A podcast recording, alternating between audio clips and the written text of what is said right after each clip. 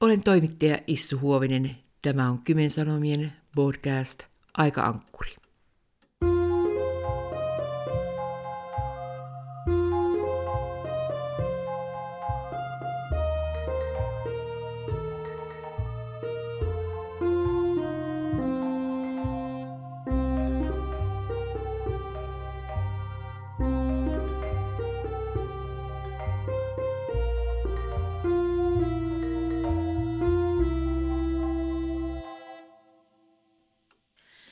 Esko Almgren, tässä sitä taas juodaan kahvia ja jutellaan. Tällainen aamujuttelu on kovin miellyttävä. Minulla on mukana kaksi kirjaa, ja kuinka ollakaan sinä olet kirjoittanut nämä molemmat kirjat. Täällä on kirja Villenpoika ja kirja nimeltä Väinö.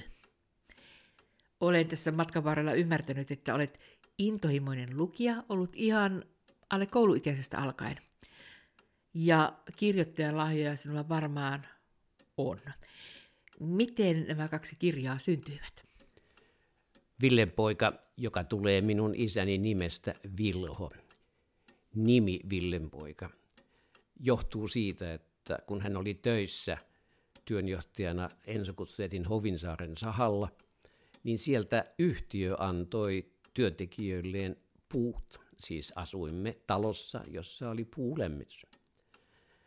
Ja tehdas toimitti ne puut sinne pihalle, mutta isäni, joka hoiti samalla kuivaamoa, kysyi sitten sahanjohtajalta, että saikos nyt, saisikos ne tuolla kuivaamossa kuivata myöskin ne puut. Kyllä, mutta sinun täytyy itsesi siirtää ne sinne. Ja niin me sitten koulun lupapäivinä Heikin kanssa, nuorempi veljeni tämä Heikki, jouduimme siihen hommaan, että niitä nutikoita sieltä sahasta tuohon vain käsivarteen ja sinne isän hoitamaan kuivaamoon. Ja kun me tulimme sahan portille, niin se sahan portilla oleva mies sanoi, jaha, Villenpojat taas tulevat töihin. Ja siitä tämän kirjan nimi johtuu. Ja kun olin eduskunnasta sitten jäänyt eläkkeelle, niin ajattelin, että siinä saattaisi olla joitakin sellaisia kohtia, jotka lukijoita miellyttävät. Ja näin ollen sitten ryhdyin kirjoittamaan. Vähän tuskastuin, jätin kesken, mutta sitten puolisoni Kaarina sanoi, että täytyy hänen sinun viedä se kirjoitustyö loppuun. Ja niin sitten tein, ja se ilmestyi 1988 ja jotkut ovat jaksaneet jopa lukea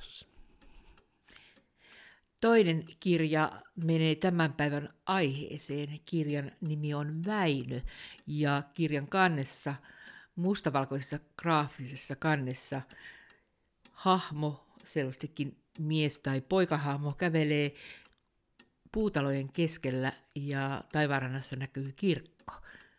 Esittele hieman tätä kirjaa. Nimi Väinö johtuu siitä, että appiukkoni koko nimi oli Veikko Väinö Valrus. Ja kun sitten aloin hahmotella hänen elämäänsä, lähinnä nyt hänen alenevassa sukupolvessaan oleville nuorille, niin ajattelin, että siinä on sellaisia aineksia siinä Veikko Väinö Valrusin elämässä, jotka ansaitsevat tulla kirjatuksi – ja niin sitten kirjoitin. Se, että sen nimi ei ole Veikko, vaan Väinö, johtuu siitä, että jouduin käyttämään tietysti siteenä ihan mielikuvitushenkilöitäkin. Ja otin sitten tämän hänen toisen nimensä tämän kirjan nimeksi Väinö. Se on oma kustanne ja tarkoitettu Veikko Väinö Valruusin lapsenlapsille ja sitäkin nuoremmille kertomaan niistä vaiheista, joita VV Wahlroos itse oli joutunut kokemaan.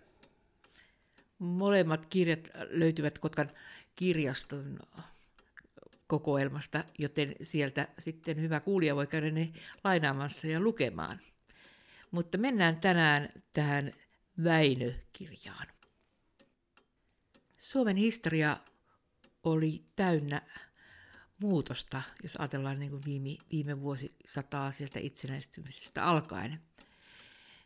Väinö-kirjassa kertaat, miten monisyistä ihmisen elämä tuolla vuosi tuhannella oli. Lähdepä sieltä ihan alkumetreiltä. Kuka oli Veikko, kirjan päähenkilö Väinö? Veikko oli siis syntynyt Lovisassa 1898, muistaakseni ja joutui kokemaan nuorena miehenä erittäin kovat kohtalot siitä syystä, että maa ajautui tähän sisällissotavaiheeseen. Ja kun hän oli Lovisassa 20-vuotias nuori mies, niin hänen piti pakosta valita puolensa jollakin tavalla. Hän ei olisi halunnut, mutta hänet pakotettiin siihen, ja niin hän sitten joutui ottamaan punaisen nauhan käsivarteensa kevät-talvella 1918. Mitä tästä seurasi? Siitä seurasi se, että kun hän sen teki hyvin vastahakoisesti ja tapahtumat alkoivatkin kääntyä siihen suuntaan, että rintamalinja, tarkoitan nyt valkoisten rintamalinja etenee, niin hän lähti erään toverinsa kanssa karkumatkalle sieltä Lovisasta kohti itää. Ja sen karkumatkan aikana hänet pyhtäällä pidätettiin ja hän joutui oikeuteen. Ja hän oli silloin noin 20-vuotias. Niin, hän oli silloin keväällä maaliskuussa täyttänyt 20 vuotta. Tiedätkö enemmän tästä oikeudenkäynnistä, missä se pidettiin ja, ja mitä, mitä siinä tapahtui? Ensin haluan sanoa sen, että hän oli itse hyvin pidettyväinen kertomaan niistä vaikeista ajoista. Mutta hänen poikansa Paavo Valruus sanoi minulle tässä muutama vuosi sitten, että löytyisikö hän niitä asiakirjoja. Ja sanoin, että kyllä. Me tilasimme ne valtion arkistosta ja näin ollen osa tuosta Väinö-nimisestä kirjasta on suoraan siitä oikeudenkäynnistä, johon hän joutui.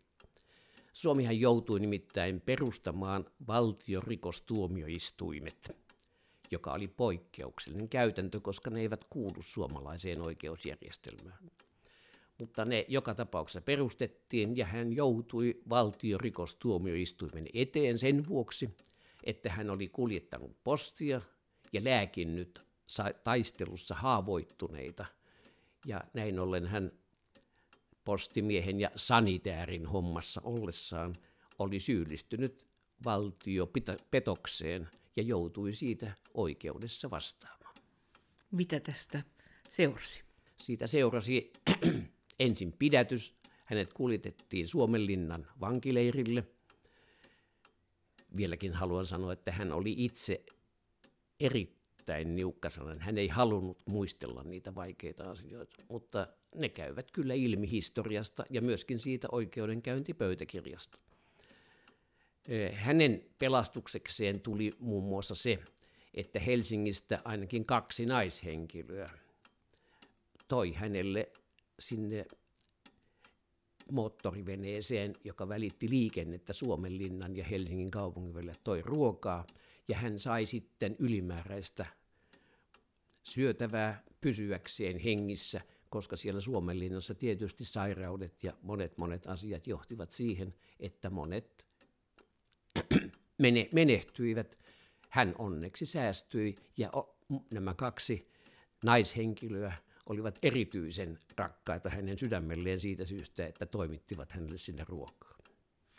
Kuinka kauan Veikko oli vangittuna? Se oli sen kesän 1918 ja sitten muistaakseni syyskuussa alkoi tämä oikeudenkäynti. Eli sen kesäkauden hän joka tapauksessa joutui olemaan siellä Suomenlinnassa.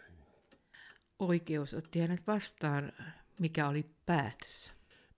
Päätös oli kylläkin langettava, mutta siinä samassa oikeuden pöytäkirjassa todetaan, että nämä asiat ovat sen kaltaisia, että hän sai eräänlaisen koetusajan ja todellisuudessa tuomari sitten vapautti hänet, niin että hän sai lähteä Suomenlinnasta Loviisaan äitinsä luokse – se oli oikeuden langettava päätös, mutta samalla myöskin hänelle vapauttava, koska ne teot olivat sittenkin oikeudenkin mielestä vähäisiä.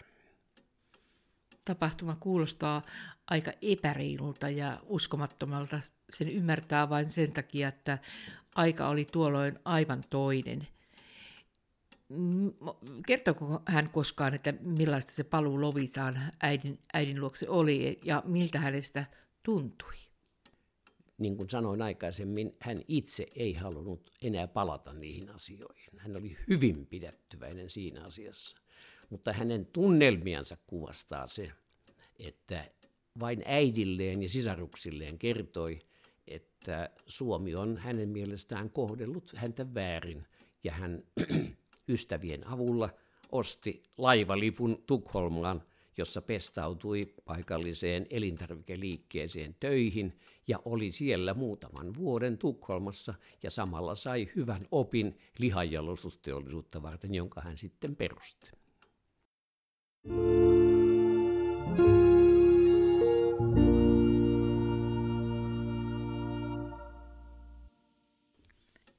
Kun itse saavuin Kotkaan aika pian törmäsin tähän termiin Vaaruusin makkaratehdas.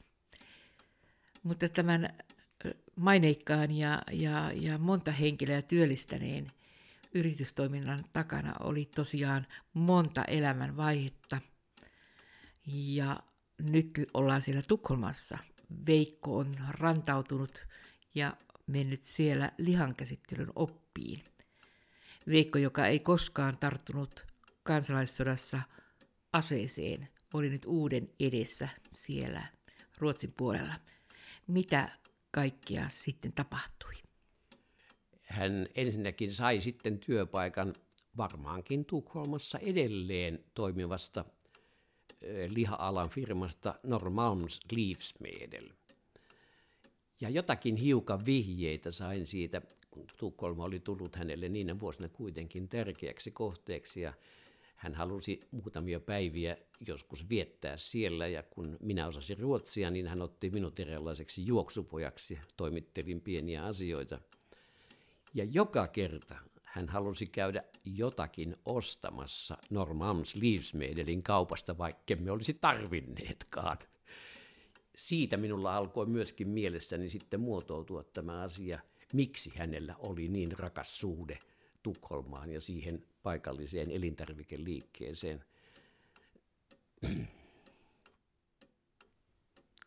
Ennen kuin tultiin Kotkaan, oli kuitenkin monta vaihetta vielä hänen elämässään. Kyllä. Hän ö, oli ensinnäkin töissä eräällä tuttavallaan, muistaakseni Lappeenrannassa olevassa makkaratehtaassa, mutta sitten hän halusi eteenpäin elämässään – ja perusti Varkauteen ensimmäisen oman tehtaansa, pienen elintarviketehtaan, makkaratehtaan. Ja sitten joku tuttava sanoi hänelle, että Kotkassa on semmoinen firma ollut, Kotka Korfabrik, ja se on mennyt konkurssiin. Ja hän sai vihjeen tältä ystävältään jossakin siellä varkauden vaiheella, että – ostetaan se sinulle. Ja hän teki sen rohkean päätöksen, että hän Hovinsaarella olevan Kotka Korfabrik-nimisen konkurssiin menneen firman osti itselleen ja aloitti makkaran tuotannon muistaakseni siten, että hän oli johtaja ja myöskin lihaleikkaaja, veljensä oli apuna ja sitten oli kolmas henkilö. He alkoivat tehdä makkaraa joista kuuluisimmaksi tuli sitten Vaalruusin käyrä. Se oli kaikkien kotkalaisten huulilla ja myöskin suussa. Mistä vuosista puhutaan? Puhutaan vuodesta 28 ja siitä tänne päin. Miten Valruusin makkaratehdas sitten kasvoi oikein huikeaan menestykseen? Hän oli erittäin taitava liikeasioissa ja loppujen lopuksi, kun makkaratehdasta laajennettiin, uuden aikaistettiin, rakennettiin uusi tehdas, laajennettiin myöskin vihannespuolelle, perustettiin punajuuritehdas, niin hänen firmansahan työllisti Kotkassa yli 300 ihmistä. Se on huikea määrä. Se on huikea määrä ja Kotkan olosuhteissa eräällä tavalla ainutlaatuinen, ainutlaatuinen yritys kaiken kaikkiaan. yritykset oli, olivat tuolloin myös usein sosiaalisia keskuksia. Heillä oli oma terveydenhuolto ja asunnot. Miten Valruusin makkaratehtaalla? Siellä niin ei ollut. Jokainen sai kylläkin sitten omat asiansa hoitaa itse. Hän palkkasi työväen, maksoi tietysti asiaan kuuluvat palkat, mutta tällaista varsinaista sosiaalipuolta ei ollut. Missä vaiheessa sinä, Esko, astuit kuvioihin? Se on minun elämäni riemullisimpia asioita. Keskikoulu oli päättynyt, lukio oli edessä ja keväällä 49 pääsin Valrusin makkaratehtaalle pakkaamaan, lähettämöön pakkaamaan makkaroita ja muita lihatuotteita ja myöskin toimimaan niin sanottuna repsikkana eli auton apumiehenä – se oli minun ensimmäinen todellinen kesätyöpaikkani ennen lukiovaiheen alkamista. Olit monena kesänä aina, tuolla töissä? Aina siihen asti, kun olin sitten saanut yliopistossa tutkinnon suoritetuksi ja vielä vähän tutkinnon suorittamisen jälkeenkin. Joka tapauksessa ne kesätyöansiot ja jouluaikaiset työansiot olivat kovin tärkeitäkin, koska oli tapahtunut niin, että minä olin rakastunut tehtailijan tyttäreen, joka toimi kassanhoitajana isänsä firmassa. Ja se olikin jännittävä. Nimittäin aika ajoin minun piti niin sanotulta kymin keikalta myöskin suorittaa rahastus. Siihen aikaan ei ollut muita kuin kivijalkakauppoja. Ja minun piti sitten se rahasalkku asiakirjoineen luovuttaa kassanhoitajalle. Ja kun sen kesän aikana muutaman kerran jouduin sen tekemään, niin sitten minä huomasin, että tässä huoneessa olevista työntekijöistä Kaarina on kaikkein suloisin ja kaunein, ja näin ollen koulupoika rakastui. Missä kohtaa rakkaus tuntui? se, se valtasi koko nuoren miehen. Ja tästä oli sitten moninaiset seuraukset. Tässä Väinökirjassa on kohtaus, missä ollaan jo melko suurissa päätöksissä. Pyydän, että, että otan kirjan, että luepas tästä meille se kohtaus. Ja, ja olemme siis sellaisessa luvussa, missä ollaan otsikon Vävypoika alla. Olepas hyvä. Olihan se jännittävä hetki. Ei Eeva siis Kaarina, sitä suoraan sanonut, mutta minä vaistosin, että äiti Maria ja isä Väinö, eli siis Veikko, olivat etukäteen tietoisia siitä, minkä rohkean pyynnön nuori mies aikoi esittää. Siellä tehtaan yläpuolella olevassa viihtyisässä kodissa Maria ja Väinö odottivat Eevaa, siis Kaarinaa ja Kalevia, eli minua itseäni. Ja sitten minä sanoin heille. Minä olen monen kuuman kesän ja pimeiden joulumien aikana ollut tehtaan lähettämässä töissä. Olen kauppiaille tekemäni rahastuksen jälkeen tilittänyt rahat Eevalle. Ja ensimmäisenä kesänä minä rakastuin ja yhdessä olemme viettäneet ihania hetkinä. Minä tiedän, että aivan aluksi Eeva, siis Kaarina, vastusteli, mutta havaitsi sitten, että rakkaus on lävistänyt hänenkin sydämensä. Nyt minä pyydän, että saisin kihlata tämän tyttärenne Eevan mennäksemme myöhemmin avioliittoon.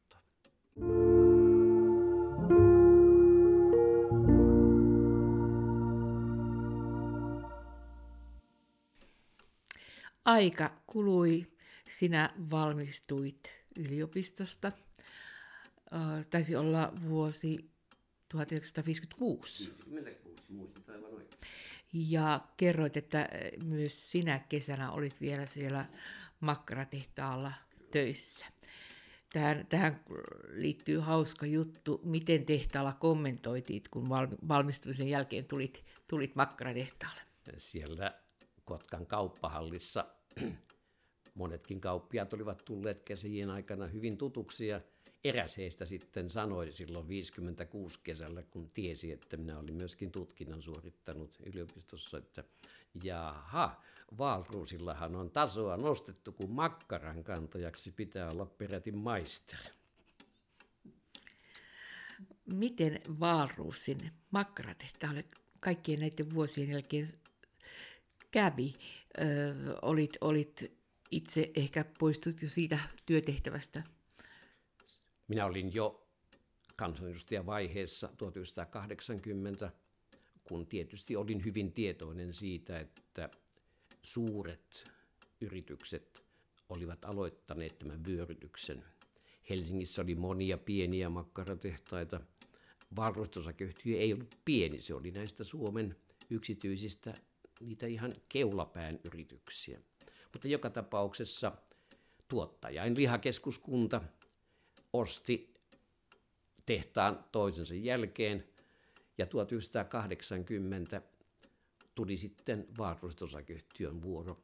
Koko osakekanta ja näin ollen yhtiö myytiin tuottaja- lihakeskuskunnalle ja Wahlroos-osakeyhtiön vaihe päättyy sitten siihen. Mites Veikon elämä kulki tämän jälkeen? Hän oli ollut hyväkuntoinen pitkään, mutta kuitenkin sitten sairastui ja ennen tätä tehtaan myyntivaihetta hän oli jo edesmennyt, kuoli 1972. Millainen muutos tämä suvun elämässä oli ensin tämän pääisän kuoleminen ja sitten makkaratehtaan kauppa? Veikko Vainen Valrusin pojat Erkki ja Paavo jatkoivat yritystä, mutta sitten tuli tämä myyntivaihe. Ja näin ollen he siirtyivät myöskin sitten ihan oikeassa järjestyksessä eläkemiehiksi, kun yhtiö myytiin tuottaja- lihakeskuskunnalle.